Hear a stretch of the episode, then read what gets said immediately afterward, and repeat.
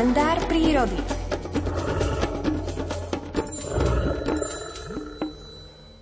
Zoznámenie s murárikom červenokrídlim mi utkvelo navždy v pamäti. Dodnes je také čerstvé, ako by som ho prežil práve v tejto chvíli.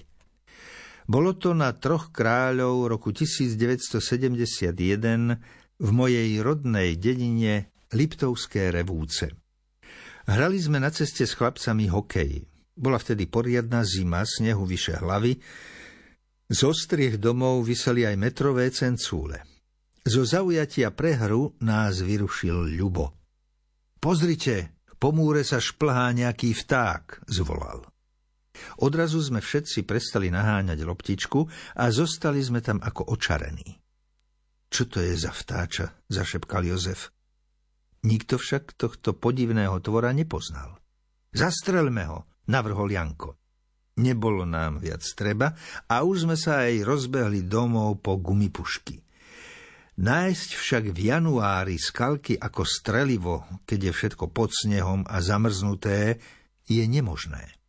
A tak sme po vtáčikovi triafali kúskami posypového materiálu. Boli to však príliš ľahké náboje a ich dráha priveľmi zakrivená. A to bolo dobre, lebo murárik neprišiel o život. Boli sme sklamaní, že sa nám nepodarilo toho podivného neznámeho vtáčika zastreliť, lebo ako zvedaví dedinskí chlapci sme si ho chceli prezrieť zblízka. Samozrejme, vtedy sme ani len netušili, o akého vzácného vtáka ide.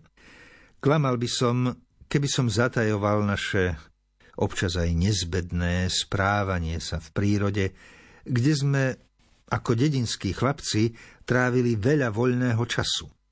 Gumipuškami sme triafali nielen kompótové fľašky porozvešiavané po drevených plotoch, ale, čo bolo hriešne, strieľali sme nimi aj na živé tvory.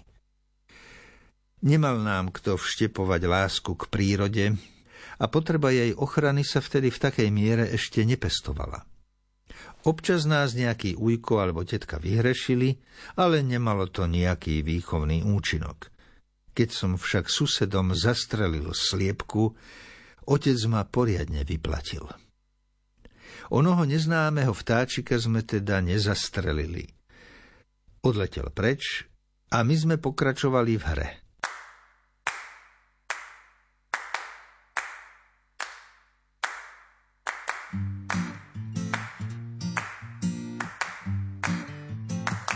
Plátené ráno trhá křik, ptáka jen činí doznání, že chce být strašný loupežník a čilý vítr ve stráni už z keřů květy vyhání.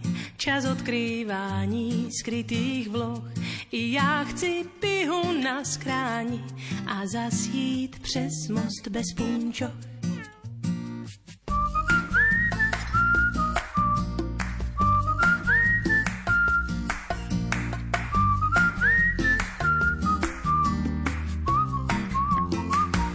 Slunce je mladý nádeník, drze se z nebe vyklání, dychtivě zkouší starý trik, lechtá mě v týle na dlani, chybělo mi to lechtání, i pobavený pohled soch, jež probudit chci ze spání, až půjdu přes most bez punčoch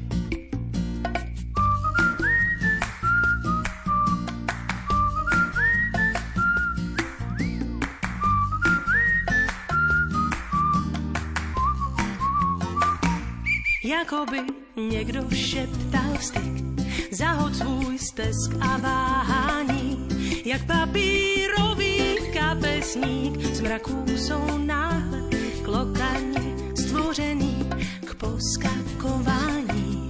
A Petřín směšný jako hroch se v plášti z listí uklání. Všem, co jdou přes most bez punčoch, svět pišný na své nadání tak chudý byl a jak se vzmoh, co zmeškal kvapen dohání.